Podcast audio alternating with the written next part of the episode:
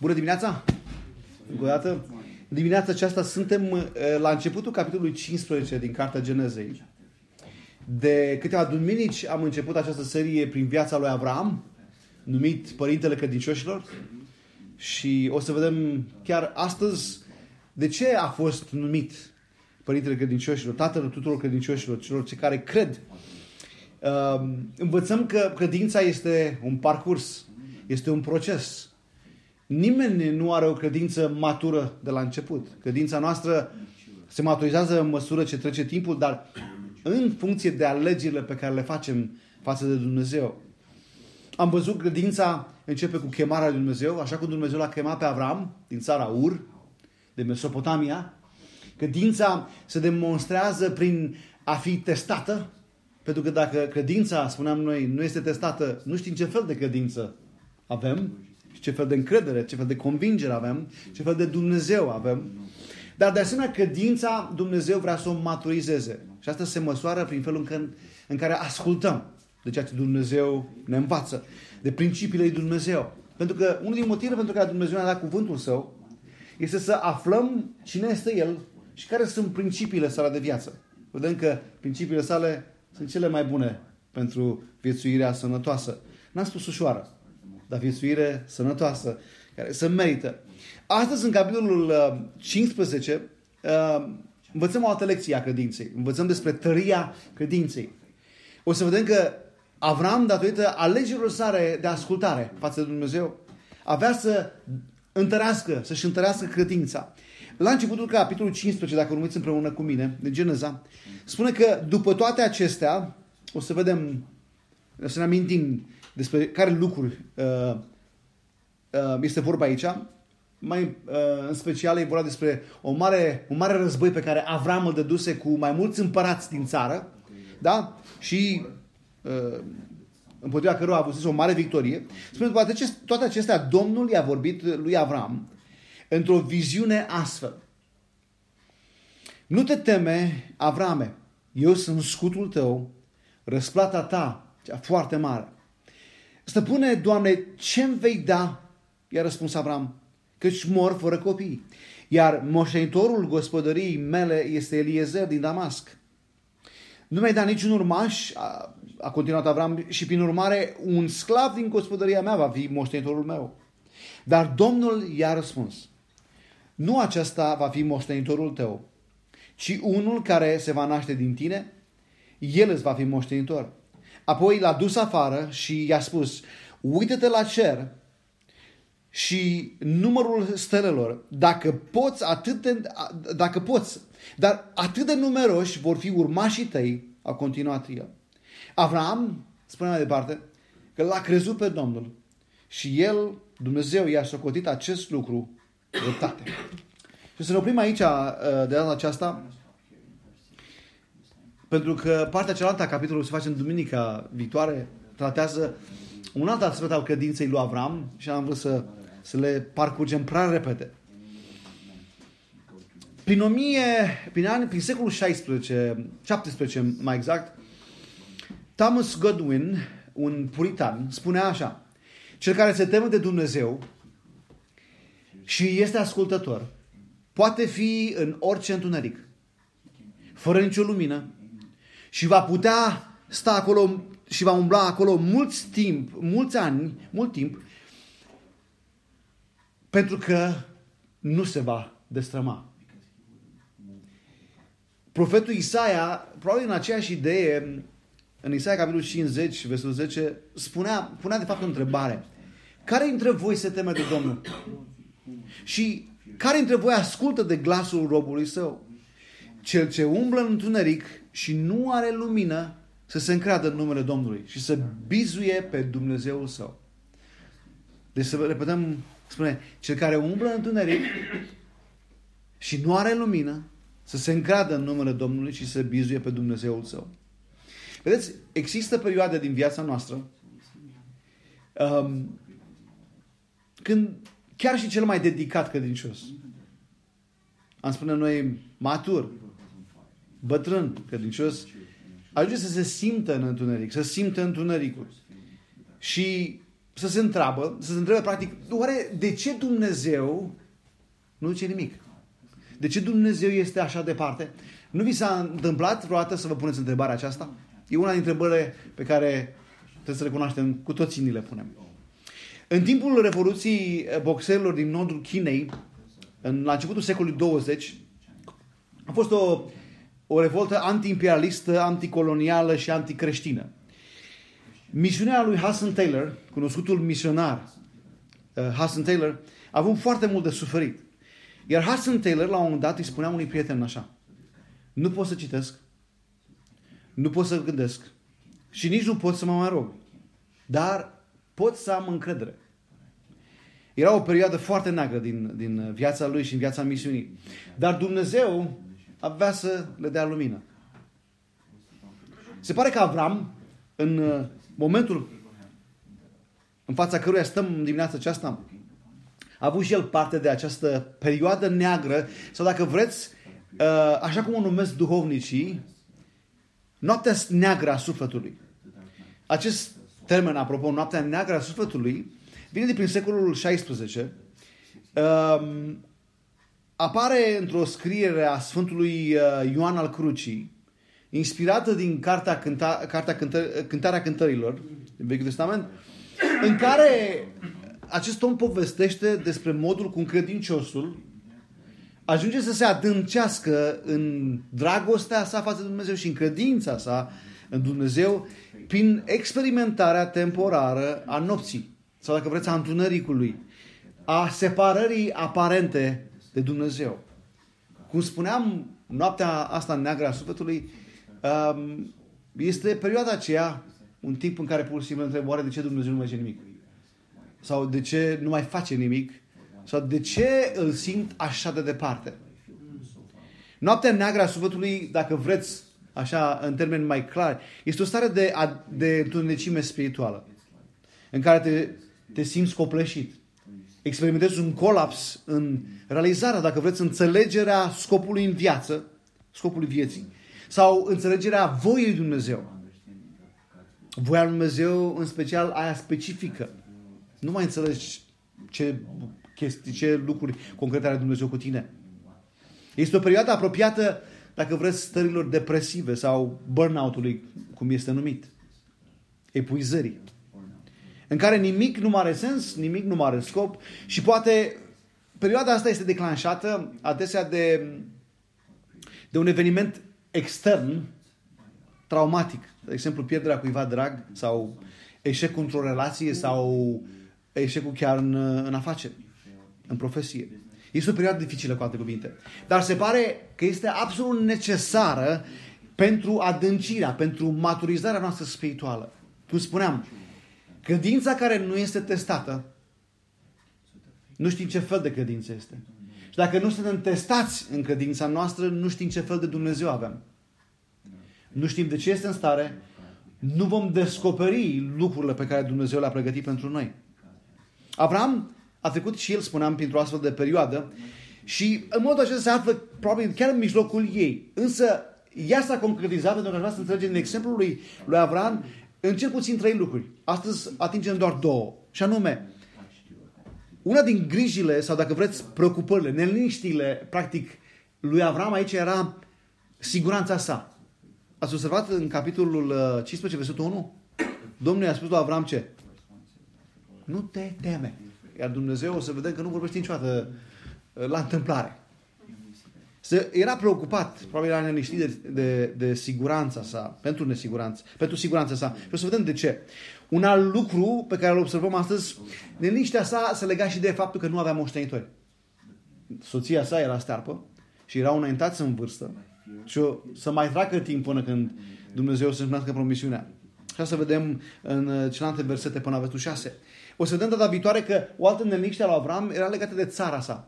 Aduceți aminte că Dumnezeu i-a spus lui Avram, ieși din țara ta, din Ur, din neamul tău, din familia ta și du-te în țara pe care ți-o vor arăta eu. Nici măcar nu i-a spus unde. Și era asta într-o țară nouă, era, dacă vreți, un, un imigrant. Da? Și se întreba, și Doamne, ce o să fac aici? Unde o să mă stabilesc? Probabil că unul din lucrurile care ne liniștesc pe noi, ăsta e, să nu știi locul. Să nu ai siguranța că locul în care ești, aici îți vei adânci rădăcinile, îți vei învinge rădăcinile. Deci cum avea Dumnezeu să răspundă lui Avram? Cum avea Dumnezeu să îi se descopere lui Avram în aceste neliniști? În capitolul acesta 15, pentru prima oară în Biblie, apar patru lucruri. Patru afirmații foarte importante pe care le vom vedea de sute de ori în Scriptură. În dreptul a diferitor oameni, a diferitor situații. Și să știți că Biblia se continuă cu fiecare dintre noi. Dacă luăm aceste adevăruri, aceste afirmații ale lui Dumnezeu pentru noi, să știți că vom vedea că povestea continuă. Fiecare dintre noi, spunea cineva, chiar știți cu cartea lui uh, Greg Rochelle, fiecare dintre noi avem o poveste de povestit. Dar alegerile noastre determină ce poveste vom spune. Stăm acum în fața poveștii lui Avram, care a ajuns să fie numit tatăl tuturor credincioșilor. Pentru că credincioșii sale și eu și cu tine avem șansa să credem în Dumnezeu. Pentru că un singur om a crezut. Și a ieșit din țara sa, din valorile sale, din trecutul său, din nimicul său, pentru că nimic se numește tot ce avem fără Dumnezeu. Și Dumnezeu a făcut ceva din el. Prima expresie, prima afirmație, Domnul sau cuvântul Domnului a vorbit. Ați văzut în versetul 1? Chiar așa întreba. Uh, începea. Domnul i-a vorbit. În original este de fapt cuvântul Domnului. În versiunea Cornescu spune chiar așa, cuvântul Domnului i-a vorbit lui Avram. A doua expresie, nu te teme. În versetul 2, nu te teme. Ne spune că în Scriptură este de vreo, această expresie, Dumnezeu ne spune de vreo 365 de ori. Vi se pare cunoscut numărul ăsta? Pentru fiecare zi din viața noastră. Că probabil avem temeri în fiecare zi din viața noastră. Conștiente, am putea spune, dar chiar și inconștiente. A treia expresie, Dumnezeu spune, eu sunt scutul tău. Și nici nu aveți idee pe vremea respectivă ce însemna expresia aceasta, scutul tău. Astăzi ne gândim la scuturi balistice împotriva rachetelor. Ce a ajuns omul să facă? Dar vreau să spun că Domnul este mai tare decât orice scut antirachetă. Pentru că chiar nu trece nimic de el. Și a patra expresie, Dumnezeu spune, eu sunt răsplata ta. Știți, o grămadă de oameni, toți, toți răspundem, dar sunt foarte mulți care în mod specific răspund la ceea ce se numește principiul răsplății. Fați asta și îți dau asta. Nu facem așa noi copiii noștri. Da? Stau șeful cu noi. Dacă faci targetul și așa de repede începem să ne mișcăm dintr-o dată, s-a terminat cu durerea de spate, s-a terminat că, că răsplata, da? Ei bine, pentru prima oară în Biblie spuneam, apar cuvintele acestea, cuvântul Domnului a vorbit. În versetul 1. În ebraică, Dabar, Yahweh, uh, sau Jehova, forma latinească, înseamnă cuvântul care vine de la cel care este prin sine. Pentru că acest, aceste patru litere, da? Patru consoane în ebraică doar, Y pentru noi, H, W, H, este numele ebraic pentru Dumnezeu. Uh, tehnic se numește tetragramaton. Din la cuvântul în greacă înseamnă patru litere. Dar acestor consoane, pentru că în ebraică doar consoane se scriu, au fost adăugate niște vocale pentru ca să poată fi citit. Este interesant că acesta este numele cu care Dumnezeu se prezintă lui Moise mai târziu și spune Eu sunt cel ce sunt. Expresia Yahweh este, înseamnă cel care este prin sine, n-are început, n-are sfârșit, nu știu de unde vine, cel care este atot suficient. Toate cuvinte este Dumnezeu. Pe bune e Dumnezeu pentru că orice, restul sunt, au un început, sunt invenții și mai departe. Interesant este că acest termen apare de vreo 6.000 de ori. Mai exact de 6.528 de ori în Scriptură, în 5.522 de versete. Deci nu este numele lui Dumnezeu cel care spune aici cuvântul Domnului, da? Nu este oricare cuvânt. Este unicul și fără el, de fapt, cuvântul Dumnezeu nu are niciun rost. Din cauza asta este așa de des întâlnit. Apropo de acest nume, reverența față de numele acesta a condus la, practic, uh, interzicerea pronunțării cuvântului. Și astfel, vocalele adres, uh, puse fiecărei consoane, cele patru consoane, practic, în acest cuvânt, a dus la formarea numelui Adonai. Pentru că el este numele cel mai folosit în Scriptură, în dreptul lui Dumnezeu, Adonai, Domnul. Domnul care a venit la noi și care avem uh, curajul să ne apropiem de El. Vă aduți aminte de porunci ca să nu folosești numele lui Dumnezeu în chip, cum? Nesăbuit. Sau să nu iei numele lui Dumnezeu în deșert. Pentru că spune, Domnul nu te va lăsa nepedepsit dacă îi faci acest lucru. Este cea de-a patra poruncă. Da? Și chiar mai târziu, în Levitic, capitolul 24, se întărește și spune cine va huli numele Domnului va fi omorât. Toată adunarea să-l omoare cu pietre. Și din cauza acestor, acestei sericități cu privire la cea de-a patra poruncă, cu privire la numele lui Dumnezeu, n-au mai rostit cuvântul Yahweh. Și astfel, Adonai este cel mai întâlnit pentru noi și el este cel care a vorbit lui Avram. Cuvântul Domnului i-a spus lui Avram.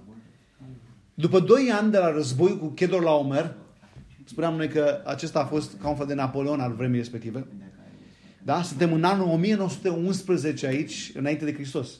După vreo doi ani, se pare că de la războiul acela în care îl înfrunzese pe Chedor la Omer cu toți aliații săi, ceilalți patru, da, se pare că Avram încă îi tremura inima în el. Și ne-am întrebat, dar de ce? De ce în felul acesta? Păi, Dumnezeu știe, că spunea că el nu vorbește la întâmplare. Dumnezeu i-a vorbit lui Avram. Ce interesant este că Dumnezeu știe de ce ne temem.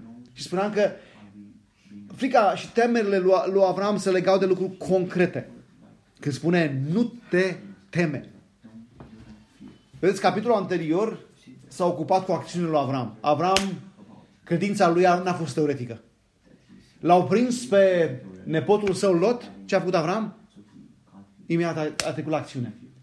Imediat s-a dus și cu puținul pe care l avea, cu puținii oameni pe care avea, 318, a învrânt cinci împărății, cinci împărați. Pentru că am văzut noi că Dumnezeu e cel care a dat victoria. Însă știți, se spune că după o victorie mare se experimentează temeri mari. Pentru că spuneam noi cu altă ocazie, interesant este cum gloria aceasta pe pământul acesta pentru noi este copășitoare. Ne copăsește. Se spune despre, și vă spuneam și cu alte ocazii, că interpreții și actorii de renume experimentează adesea, după un mare succes, o decădere, pur și simplu, o cădere în spiritul lor. Adolațiile acelea, adolațiile acelea, pur și simplu, slava aceea pe care o primesc de la, din partea oamenilor, pe pură dreptate că oamenii sunt mulțumitori, sunt în extaz pentru interpretarea lor, pur și simplu îi coplășesc pe artiști. Și probabil că Avram suferea și el, uh, tăcea prin acest, prin acest lucru. Capitolul de față însă ne subliniază emoțiile. Și este un lucru foarte interesant de, de observat și de învățat pentru noi. Oamenii credinței au și ei emoții. De multe ori avem tendința să punem prea sus, să, să caracterizăm prea sus pe oamenii lui Dumnezeu, oameni deosebiți. Dar cum spunea cineva, nu există oameni mari lui Dumnezeu. Este doar un Dumnezeu mare, nu oameni obișnuiți. Este adevărat, oamenii obișnuiți de tipul acesta sunt oameni care fac alegeri bune. Și astfel să învățăm că Dumnezeu ne învață să ne observăm emoțiile, sentimentele, să partea aceasta cu care Dumnezeu ne-a creat, pentru că suntem creați în asemenea lui Dumnezeu. Și partea aceasta emotivă e de la Dumnezeu. Dar ce facem? Ce facem cu această parte? Este adevărat că pe cât de neînțelept este să lași, să-ți lași viața condusă de emoții, pe atât de neînțelept este să le ignori. Da? Sau să le suprimi. Nu putem deveni, cum spunea cineva, niște roboți religioși. Nu se poate așa ceva. Dumnezeu nu ne învață așa ceva. Avem exemplul lui David, de exemplu, și a altor salmiști. Dacă ne uităm în salmi, este fenomenal cum David se exprimă înaintea lui Dumnezeu. Și îi spune, Doamne, m-ai înșelat! Avea curajul. Pentru că Dumnezeu nu vrea uh, rugăciuni polișate, așa, curățate. Nu. Vrea sinceritate. Singurul mod în care noi scăpăm de, de, de noi înșine este să fim sinceri înaintea lui Dumnezeu. Avea curaj să exprime înaintea lui Dumnezeu, să ne exprimăm emoțiile, dar să nu uităm de sinceritate. Pentru că trebuie să-i spunem ce simțim despre El, să-i spunem lui Dumnezeu ce simțim despre noi, chiar despre alții și chiar despre situațiile, circunstanțele în care suntem. Avem, de exemplu, probabil cel mai important exemplu, exemplu Domnului Isus. Vă auzi aminte de Domnul Isus? În Evanghelie se arată cum Domnul Isus își a fost în mod deschis, a fost deschis, s-a exprimat emoțiile. Îl vedem pe Isus exprimându-și bucuria sau întristarea sau compasiunea. Spune că și-a făcut milă sau a avut compasiune pentru oamenii pe care îi vedea, că era ca o turmă fără păstor. Da? De asemenea, vedem pe Iisus exprimându-și mânia, o mânie sfântă, să nu uităm să menționăm treaba asta. Da? Dar și dragostea. Poate în mod deosebit dragostea. Dumnezeu nu i-ar fi spus lui Avram, nu te teme dacă acesta nu s-ar fi temut. Și Dumnezeu nu ne spune nici nouă, nu te teme. Probabil așa de multe ori, câte una pentru fiecare zi cel puțin, dacă nu ar fi o realitate în viața noastră, teama. Dumnezeu nu face presupuneri cu noi. El știe totul, cunoaște totul despre noi. De aceea El când ne spune ceva, în general, când stăm înaintea cuvântului Lui, ar fi bine să ne obișnuim să spunem, da, Doamne, deci ce îmi spui despre, despre Tine? Și ce îmi spui despre mine? Și ce anume îmi spui să fac? Ce puțin trei întrebări. Spuneam și cu alte ocazii care, care vor schimba timpul nostru în Cuvântul Lui Dumnezeu. Îl vor scoate în orice fel de altfel de citire, de lectură, de meditare. Ce îmi spune despre Dumnezeu? Despre El? Ce îmi spune despre mine? Și ce anume să fac în viața mea cu ceea ce învăț? Da? Da, de ce s-ar fi temut Avram? Doar ce obținuse o victorie uriașă împotriva cinci împărați. Și în orice fel de împărați, să-l înveți pe Napoleon al vremii, nu e un lucru de apucat. Păi, în primul rând, Avram era om. Era om și el. Da? Și cum spuneam, adesea suntem copleșiți. Suntem copleșiți de succes, suntem copleșiți însă și de singurătate, suntem copleșiți de o grămadă de lucruri. Suntem copleșiți atunci când ne comparăm, de exemplu, cu alți oameni care se fac că sunt mai buni decât noi, deși putem să ne înșelăm. Comparațiile cele mai sănătoase sunt cu Dumnezeu, care ne învață că, indiferent de cine suntem noi și de ce am făcut noi, El ne iubește. Din cauza aia, comparația cu Dumnezeu este una încurajatoare întotdeauna. Dacă ne întoarcem spre noi sau spre alții, ne vom descuraja de multe ori. Pentru că vom găsi întotdeauna pe alții care sunt mai buni decât noi. Cel puțin aparent. Da? Și deci putem să ne descurajăm și în acest, în acest mod. Poate să temea de acest Chedor la Omer, care spuneam că era un împărat extrem de strategic, extrem de puternic în vremea de mulți ani conducea zona respectivă. Să găsi Avram, nimeni ăsta în drum, cum l-am numit, veni el de nu știu unde și să ne bată pe noi, poate să te mă, să întoarce asta pe mine și mă căsăpește. La urmă era o mână de oameni, el și oamenii lui.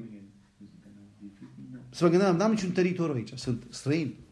N-ar fi fost mai bine să mă port eu cu înțelepciune și să stau în banca mea? Să las pe lot nepotul meu să-și culeagă rezultatele proprii, propriilor alegeri? Nu? Și nici n-avea urmași. Cu alte cuvinte, n-avea rădăcini. Despre toate aceste pericole Dumnezeu, să știți, însă știa. Și să știți, Dumnezeu știe de toate pericolele pe care noi le vedem, le simțim sau chiar și cele care nu le simțim, de temerile noastre și Dumnezeu îi răspunde potrivit cu nevoile Lui și ne va răspunde și nouă potrivit cu nevoile noastre. Ne spune și nouă, nu te teme. Nu te teme Daniel? Că apropo de Daniel, înseamnă Dumnezeu e judecătorul meu. Dacă Dumnezeu e judecătorul tău, moare de cine ar trebui să te mai temi? Da? Da, știți, informațiile, dacă doar sunt informații, nu știu cu nimic. Dar să le luăm personal. Dumnezeu îi spune mai departe, eu sunt, vedeți aici vine această expresie, sunt scutul tău. Eu sunt scutul tău. Ce siguranță mai bună poți avea decât atunci când l-ai pe Dumnezeu ca scut? Poate trece cineva de Dumnezeu. Nimeni și nimic. În Psalmul 3 cu 3 spune, dar Tu, Doamne, mi-ești scut, spune psalmistul. Tu ești slava mea, ești acela care ne ridici capul. În Psalmul 5 cu 12 spune, că Tu îi binecuvântezi pe cei drepți, Doamne, iar bunăvoința Ta le ține loc de scut. Bă, când Dumnezeu e bun cu tine, atunci inima cu adevărat poate să crească. N-ați văzut că lucrul acesta îl experimentăm. Când cunoști pe cineva suspus, când ai un prieten important, ce bine te simți, oare cum așa se schimbă atmosfera, se schimbă perspectiva? Da? Ce bine e să fii prieten cu șeful. Am o chestie cu șeful de la serviciu, da? Ce bine e să fii prieten cu șeful, da? Să vă spun o, să vă spun o, o, o chestie amuzantă apropo de să cunoști pe șeful. Cineva a cunoscut uh, a vrut să-și pună apă undeva la țară și pe munte și nu se punea apă, nu se trăgea apă așa de ușor acolo. S-a la primărie și a spus, vreau să-mi trage și mie apă. Și uh, era chiar un moment în care se întâmpla ceva cu Peter Roman, era pe vremea respectivă ceva important, și uh, nu știu, ai vorba și uh, a spus uh, de fapt, mi-am adus aminte acum, Petre Roman era în zonă și spusese și el apă. Și a spus, păi am auzit că și Petre Roman și-a pus apă și mă gândeam că e posibil și pentru mine. La care întrebarea a venit, dar cunoașteți Petre Roman? La care persoana se a spus, dar cum să nu? Și mea s-a pus apă. Repede s-a pus apă. La întrebarea a vecinei, auzi, dar dumneavoastră chiar cunoașteți pe Petru Roman? Păi ce, dumneavoastră nu cunoașteți? Cine e? Um, schimbă lucrurile în viața noastră atunci când cunoaștem pe cine trebuie. Dar trebuie să ne amintim mereu. Ca și Avram, Dumnezeu a spus, Avrame, nu te teme, căci eu sunt scutul tău. Eu sunt scutul tău. Și apoi, așa ca o frișcă pe tort, spune, și eu sunt răsplata ta cea mare. În Curescu spune, cea foarte mare. Cu alte cuvinte, Avrame, nu-ți face probleme de viitorul tău, eu te voi binecuvânta. Eu mă ocup de, de viitorul tău. Știți când Dumnezeu face promisiuni? Ce se întâmplă? Are tendința să, să, ți le, să și le țină. Să le primească. În caz că nu știați treaba asta. Dar nu e adevărat că de multe ori uităm.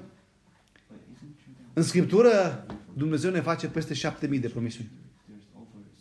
Aveți idee cam câte din promisiunile Lui Dumnezeu când aceste șapte mii și ceva le știți? Mă, sunt șapte mii, n-am zis șapte sute măcar. Sunt peste șapte mii de promisiuni pe care Dumnezeu le face. E adevărat, unele sunt cu clauză, da? Ca de exemplu, dacă mă mărturisești înaintea oamenilor, nici eu, și ce spune Dumnezeu de unei promisiuni, nu știu dacă înțelegem, când Dumnezeu vorbește, are calitatea unei promisiuni. Mai ales cu clauză. Dacă nu te vei rușina de mine înaintea oamenilor, nici eu nu mă voi rușina, spune Domnul Iisus, înaintea Tatălui de tine. Și înaintea Sfinților Îngeri. Doar, doar un exemplu. Dacă chemăm numele Său, El este credincios să ne răspundă, să ne vină în ajutor. Vedeți, Dumnezeu intervine atunci când noi avem de luptat împotriva fricii. Dumnezeu ne promite și nouă același lucruri. Ce vom face însă cu aceste promisiuni? Dumnezeu vrea să ne încurajeze cu alte cuvinte. Știți, dacă fiecare dintre noi am fi cei, cei, cel mai tare, da? Oare ce promisiune mai mare am putea să facem cuiva decât ga, uh, să dăm această garanție? Eu sunt de partea ta. Să zicem, cum este să-l ai pe președintele României de partea ta? Nu vă convine, alegeți-vă alt președinte, mă rog. Poate îl vezi pe Trump. Dar, înțelegeți? Totuși Dumnezeu ne promite că El este partea noastră. Apropo de promisiuni, Psalmul 50 cu 15, la el mă referam mai înainte. Cheamă în ziua necazului tău și spune Dumnezeu mai departe? Iar eu te voi izbăvi și tu mă vei proslăvi. Întrebarea e dacă noi ascultăm. Dacă, dacă ascultăm cu adevărat, auzim promisiunea Lui. Un psihiatru spunea că atunci când cineva își asumă responsabilitatea pentru emoțiile sale, aici probleme de genul frică, teamă și alte lucruri de genul acesta, înseamnă că își asumă responsabilitatea pentru viața sa. Și când ne asumăm fricile, ne asumăm responsabilitatea pentru viața sa. Dar vreau să merg mai departe pe ideea aceasta.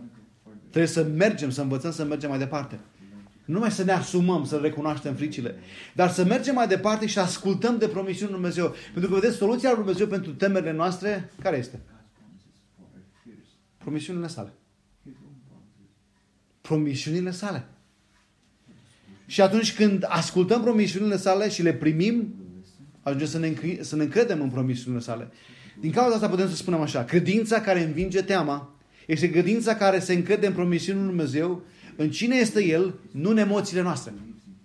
Mai spun o dată, credința care învinge teama este credința care se încrede în ce spune Dumnezeu, în ce este El și ce promite El, nu ne încredem în emoțiile noastre. Spuneam că nu e înțelept să ne lăsăm viețile conduse de emoțiile noastre. Sunt normale, să le recunoaștem, să le admitem, dar să nu ne oprim acolo, să nu ne lăsăm viața condusă.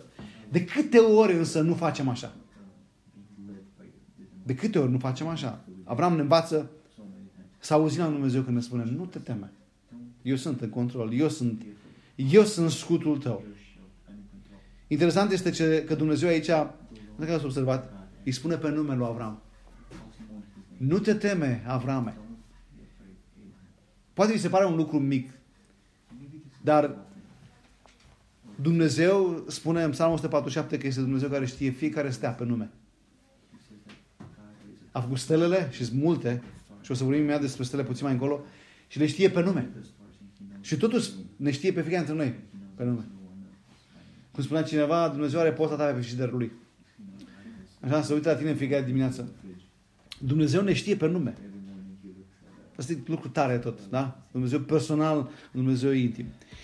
Spuneam că mai este un lucru uh, față de care Dumnezeu îi se adesează la Avram și problema aceasta era una deosebită. Nu avea urmași, da? Dumnezeu vorbește despre teama aceasta și neliniștea aceasta că nu avea urmași. Nu avea copii. Pe vremea respectivă era o chestie era big deal, cu alte cuvinte. Era un lucru deosebit.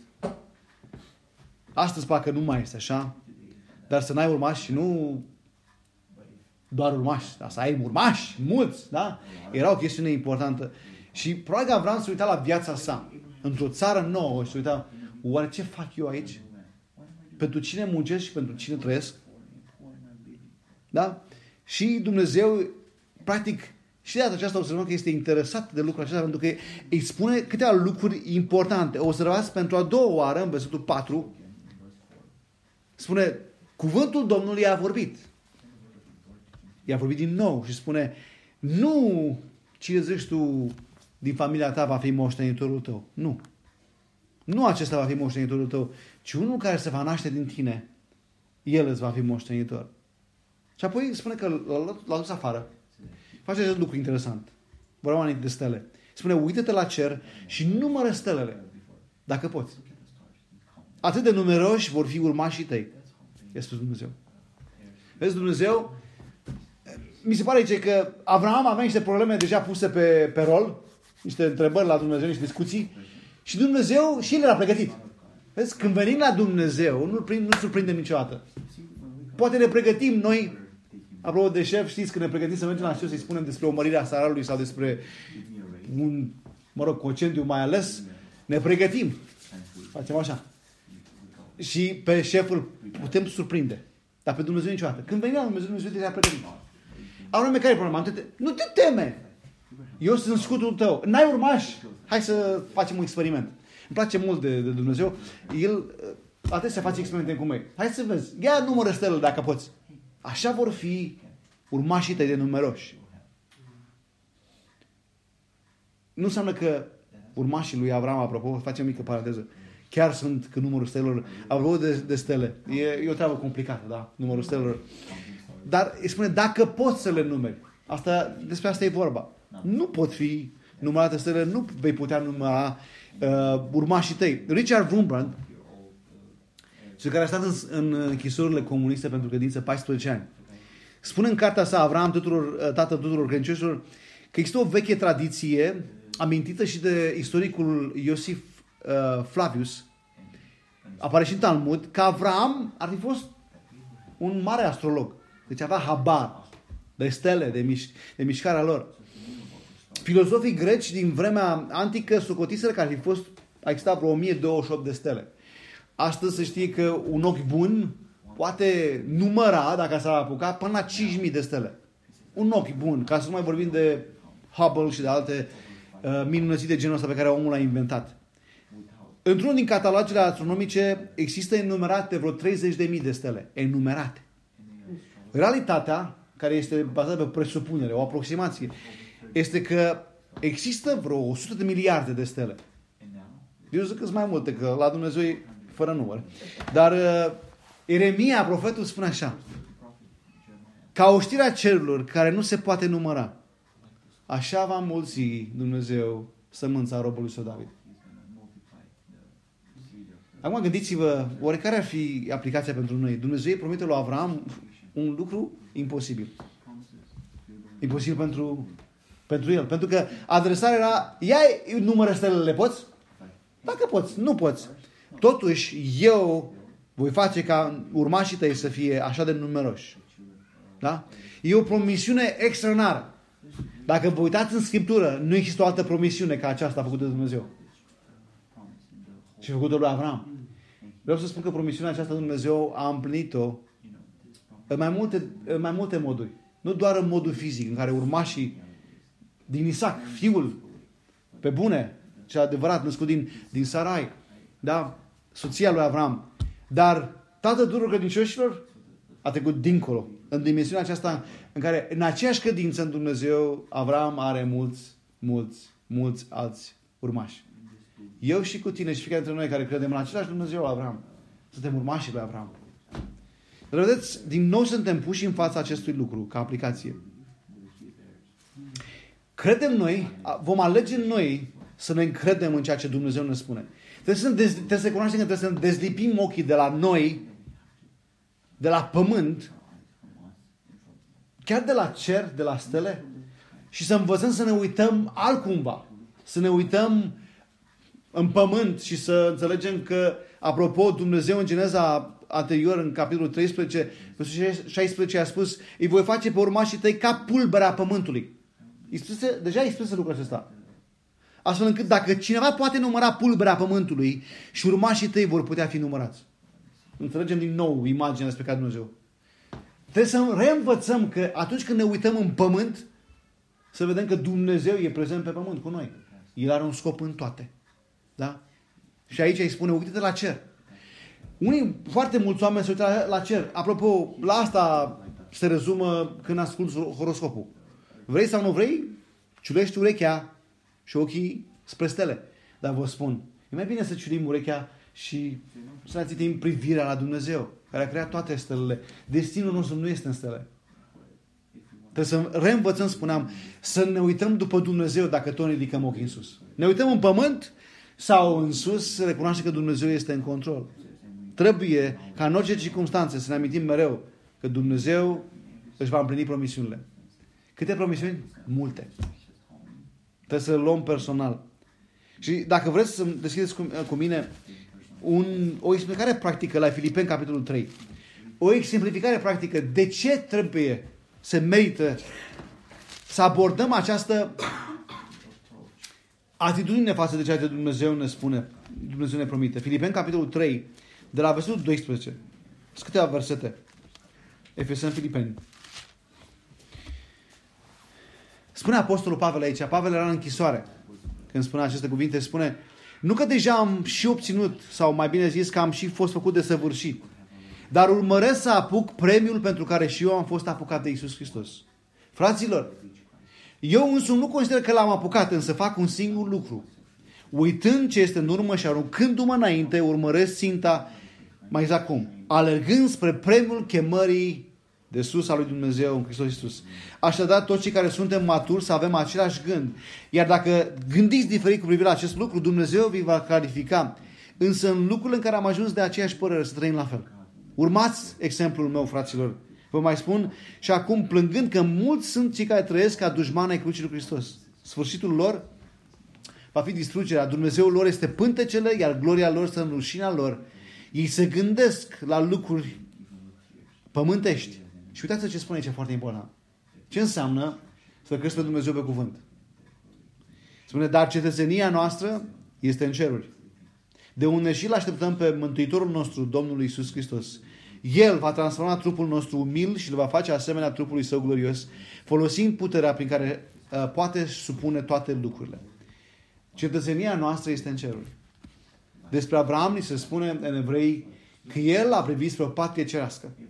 A înțeles că dincolo de țara aceasta care Dumnezeu a dat-o, patria adevărată, veșnică este la Dumnezeu. Am fost cazi din Dumnezeu, pământul acesta nu ne va putea mulțumi, împlini niciodată, dar ne va împlini starea noastră cu Dumnezeu. În versetul 6, înapoi în Geneza, textul nostru 15, spune Avram spune că l-a crezut pe Domnul. Deci a spus, eu sunt scutul tău, eu sunt răsplata ta cea foarte mare și spune, Avram l-a crezut pe Domnul. Pentru prima oară în Biblie apare acest, acest verb, a crezut. Interesant este că Avram, tatăl tuturor celor care cred, cum este numit în Roman 4 cu 11, cu, când spune l-a crezut, cuvântul acesta înseamnă a te lăsa cu toată puterea, cu toată greutatea pe ceva. Deci când Avram spune că l-a crezut pe Dumnezeu, Nu și-a, n-a mai avut rezerve. Bă, cred ce, de ce, dar știi, cred că trebuie și planul B. Și planul C. Este unul dintre noi care nu pot trăi fără planul B și C și D chiar. Da. Eu știu din experiență că trăiesc cu cineva de genul ăsta în casă. Deci uh, trebuie să fie planul B, C, da? Nu așa, să nu mă înțelegeți greșit. Sunt bune planurile B și C. Nu mai să ajungi acolo să vezi ce bine este să ai planul B. Dar când e vorba de Dumnezeu, de credința noastră, încrederea noastră în Dumnezeu, oare cât mai ține pentru noi? Oare când ne lăsăm necredința să ne, să ne scuture, să ne clatine, practic, inima noastră? Avram l-a crezut pe Dumnezeu fără rezerve. Aici vedem ce fel de Dumnezeu a considerat Avram că urmează. Cât de tare era credința lui. De asta vorbeam astăzi despre tăria credinței. Avram a avut să decidă, avea să decide și avea să mai facă lucrul acesta și în, și în viitor. Nu în mod perfect, dar vrea să crească ca credința lui să se întărească, să fie tare. Valoarea credinței tale se vede în ceea ce faci cu promisiunea lui Dumnezeu. Valoarea credinței mele se vede în ceea ce fac eu cu promisiunea lui Dumnezeu. Și știți ce? Dumnezeu ne dă ocazii. Unde sunt temerile noastre? Unde sunt circunstanțele tulbura, tulburătoare? Unde sunt pericolele? Acolo credința noastră poate să crească. Deci câte credințe ne vă pune Dumnezeu?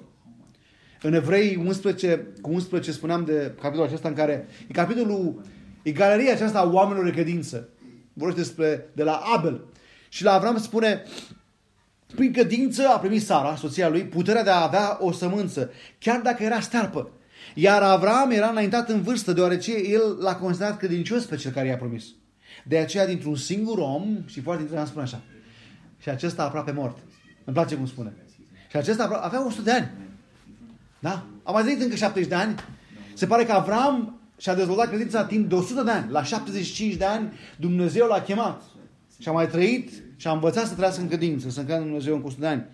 Și din acest om aproape mort s-au născut urmași atât de numeroși ca stele de pe cer, fără număr ca nisipul de pe țărmul mării. Prin credință. Prin credință. Vezi asta atitudinea lui Avram. Ca obligație pentru noi. Oare cum este credința noastră? La ora actuală. Există lucruri în viața noastră la momentul respectiv. Mereu se întâmplă lucrul ăsta. Este o constantă. În care ne temem pur și simplu. Ce vom face cu temerile noastre? Dacă le vom ignora, ele vor ieși la suprafață. Așa se explică depresiile, stările depresive, burnout și mai departe. Avem cu fiecare dintre noi teama, pentru că face parte din existența noastră coruptă pe acest pământ. Dar le vom da noi lui Dumnezeu. Vom alege să ne încredem în promisiunea lui Dumnezeu. Eu sunt scutul tău. Eu sunt, răs, eu, eu sunt răsplata ta. Una din temerile oamenilor de astăzi este că muncesc degeaba. Apropo. Ce bine să știi că nu trăiești doar pentru niște bani. Doar pentru o mașină, pentru o casă sau și alte lucruri. Mă uitam zilele trecute, am, m-am dus la, împreună cu soția la un eveniment în care uh, organizația respectivă învăța că există viață după diagnostic, după diagnosticul de cancer. Dar oare ce perspectivă are un om după un astfel de diagnostic? Cineva s-a ridicat și a spus, vă mulțumesc că mai multe doamne și-au exprimat experiența lor, de, și-au mărturisit experiența lor de viață, cum au învățat să retrăiască și cineva s-a ridicat și a spus că mulțumesc pentru experiența împărtășită, pentru că mi-am dat seama că mă vai degeaba. N-am nicio problemă. În realitate, n-am nicio problemă. Pentru că atâta vreme cât sunt sănă, sănătoasă, pot să dau înainte. Pot să fac, pot să aleg, pot să mă descurc. N-am probleme, de fapt. Oare când vom înțelege noi că Dumnezeu, prin lucrurile pe care le pune în viața noastră, chiar și în temerile, circunstanțele nefaste, grele, dificile, cum vreți să le numiți, problemele din viața noastră, Dumnezeu vrea să ne crească credința. Vrea să ne descopere că El este scutul nostru și El este răsplata. Când muncești, cum am spus și cu alte ocazii, pentru Dumnezeu, când trăiești pentru Dumnezeu, ești remunerat de două ori. Nu doar de șeful, dar se strânge și în cer. Se strânge și în cer. Să știți că niciunul dintre noi care trăim pentru cer nu vom regăta în cer. Nu va fi niciunul dintre noi care să spunem, bă, ce prost am fost, mi-am pierdut viața pentru Dumnezeu. Nu, nu va exista niciodată așa ceva. Avram l-a crezut pe Domnul și spune că Dumnezeu i-a socotit acest lucru dreptate sau neprihănire. Și ce a spus Dumnezeu practic? Și cu asta vreau să încheiem. I-a spus practic, amin, Doamne. Asta de fapt i-a spus. Și amin înseamnă așa să fie. Adevărat, spui, Doamne. Știți, asta e un lucru care nu se face click cu noi de multe ori când stăm în fața cuvântului Dumnezeu. Dumnezeu vorbește, ne promite, dar reacția noastră și convingerea noastră nu este, Doamne, adevăr spui. Sau, pe bune, Doamne, dacă vreți expresia asta, da? Sau, uh, așa e, cum zici tu. Trebuie să învățăm lucrul acesta. Este un lucru în care fiecare dintre noi trebuie să învățăm, să dezvoltăm. Vedeți, nevoia cea mai mare a noastră este această neprienire, stare de, de îndreptățire. Fără ea nu putem să stăm, să ne apropiem de Dumnezeu. Pentru că problema noastră principală e păcatul. Ne naștem în păcat și fără ca să ne îndreptățim, fără să ne pună cineva în starea aceasta de îndreptățit, nu avem cum să intrăm la Dumnezeu. Nu intri la președinte oricum. M-am uitat cum se schimbă evenimentele unde președintele merge. Nu mai intri cum vrei. La Eminescu n-am putut să intru, că n-aveam buletin. Trebuia. Pentru că în momentul când vine președintele, se schimbă securitatea. Nu putem să intrăm în fața și la Dumnezeu. Nu putem să ne amăgim, nu putem să ne mințim că putem să avem acces la Dumnezeu. Că Dumnezeu e bun. Ne mințim singuri. Singurul mod în care putem să ne apropiem Dumnezeu este modul lui Dumnezeu. Iar modul lui Dumnezeu se numește Isus Hristos. Pentru că nu există o altă cale. Și iată aici avem Evanghelia în concepție în viața lui Avram. Avram l-a crezut pe Dumnezeu și Dumnezeu, spune, a considerat această încredere a lui. Așa să fie, Doamne. Este exact cum zici tu. I-a considerat o îndreptățire sau dreptate. Pavel ia expresia aceasta, aceleași cuvinte. Dumnezeu i-a socotit credința lui neplinire, îndreptățire sau dreptate. Ea și folosește în evrei, în uh, Roman capitolul 3, un termen bancar. Cuvântul este socotit. Sau considerat. Care înseamnă cineva face un transfer. Ați văzut ce bine ne simțim când cineva ne transferă niște bani? Dă-te-o pe aplicație așa frumos să vezi, a, s-a modificat suma. E ceva deosebit când cineva strece în, în contul tău. Sau când cineva spune, îți dă o diplomă. Mă, e hârtie. Dar ce bine este să fie apreciat. Să fie trecut în contul tău ceva. Când ne punem credința în Isus Hristos, în jertfa Lui pe cruce, neprienirea Lui, perfecțiunea Lui este trecută în, în contul nostru. O dată pentru totdeauna. Isaia 53 cu 6 spune, dar el, cu 700 de ani înainte de Hristos ca să moară, el spunea, dar el a fost răpuns pentru ce? Păcatele noastre. El, Hristos, zdrobit pentru fără de legea noastră, pedeapsa care, ne dă, care a căzut peste el, ne dă nouă pace. Și prin rănile lui suntem vindecați. Suntem mântuiți. Când te încrezi în el, neprinirea lui este pusă în contul tău. Suntem îndreptățiți, nu prin noi, E foarte interesant că uh, am văzut o altă traducere, pur și simplu Dumnezeu ne impune. Este o hotărâre care nu poate fi mutată de nimeni. Nici măcar de noi. Și să ne mai trecem prin cap mintea asta. Vreau să mă lasă Dumnezeu. Am văzut oameni și mie mi s-a întâmplat. Vrem să fugim de Dumnezeu. Nu, Dumnezeu să pune la mintea noastră. Slavă Lui. Pentru că El știe ceea ce face. Harul Lui este, este extraordinar. Nu ne putem apropia oricum de Dumnezeu, dar ne putem apropia de Dumnezeu așa cum suntem. Asta e partea frumoasă. Și putem să spunem și invers. Nu ne putem apropia de Dumnezeu oricum, dar ne putem apropia de Dumnezeu așa cum suntem. Dar trebuie să înțelegem că Evanghelia ne învață să luăm pe Hristos pentru că El este singura cale. Cântam noi în dimineața asta, calea tu ești și ești adevăr și ești viață. Bazat pe cuvintele Domnului Iisus. Eu sunt calea singura cale, adevărul și viața. Nimeni nu vine atât decât prin noi. Ca să concluzionăm. Răspunsul lui Dumnezeu pentru frica lui Avram care a fost? Cum? Avrame, eu sunt, eu sunt cu tine. Nu te teme. Prezența lui Dumnezeu. Și răspunsul lui Dumnezeu pentru îngrijorarea lui Avram, n-a urmaș, a fost promisiunea asta. Adică Dumnezeu este cu noi și Dumnezeu ne promite ceva viața de credință atunci chiar se întărește. Atunci când credem lucrul acesta. Haideți să ne rugăm. Doamne, îți mulțumim pentru cuvântul Tău de astăzi, pentru exemplul lui Avram, care continuă să ne învețe cum să ne luăm ochii de la noi, de la circunstanțele care suntem și să ne ațintim asupra Ta. Te rugăm să ne ajuți, Doamne, să nu neglijăm, să nu desconsiderăm, pe de-o parte, emoțiile, temerile noastre, interiorul nostru, zdrunci, zdruncinările noastre, Doamne, pentru că adesea suntem zdruncinați prin ceea ce trecem. Dar să ne ajuți, Doamne, ca să le ducem la Tine, să ți le dăm Ție, Doamne. Te rugăm să ne ajuți să alegem să credem că Tu ești cu noi. Să credem că Tu ești de partea noastră și, să, Doamne, să alegem soluția Ta și anume promisiunile Tale. Te rugăm să ne ajuți să nu lăsăm lucrurile din viață care sunt trecătoare, să nu lăsăm oportunitățile care și ele sunt trecătoare, să nu lăsăm încercările vieții, obstacolele vieții, să ne zdruncine și să, Doamne, să ridicăm ochii și să ne amintim că Tu ești cel care ne-ai promis. Tu ești cel care ne spui să nu ne temem. Tu ești cel care ne garantezi siguranța în Tine și Tu ești cel care ne garantezi binecuvântarea în viitor. Te rugăm să ne ajuți să luăm pe Domnul Isus ca garanție a tuturor acestor promisiuni ale tale față noi. Și îți mulțumim, Doamne, că Tu chiar te ții de promisiuni. Pentru că Tu ești Dumnezeu. Slăvit să fii Tu. Amin.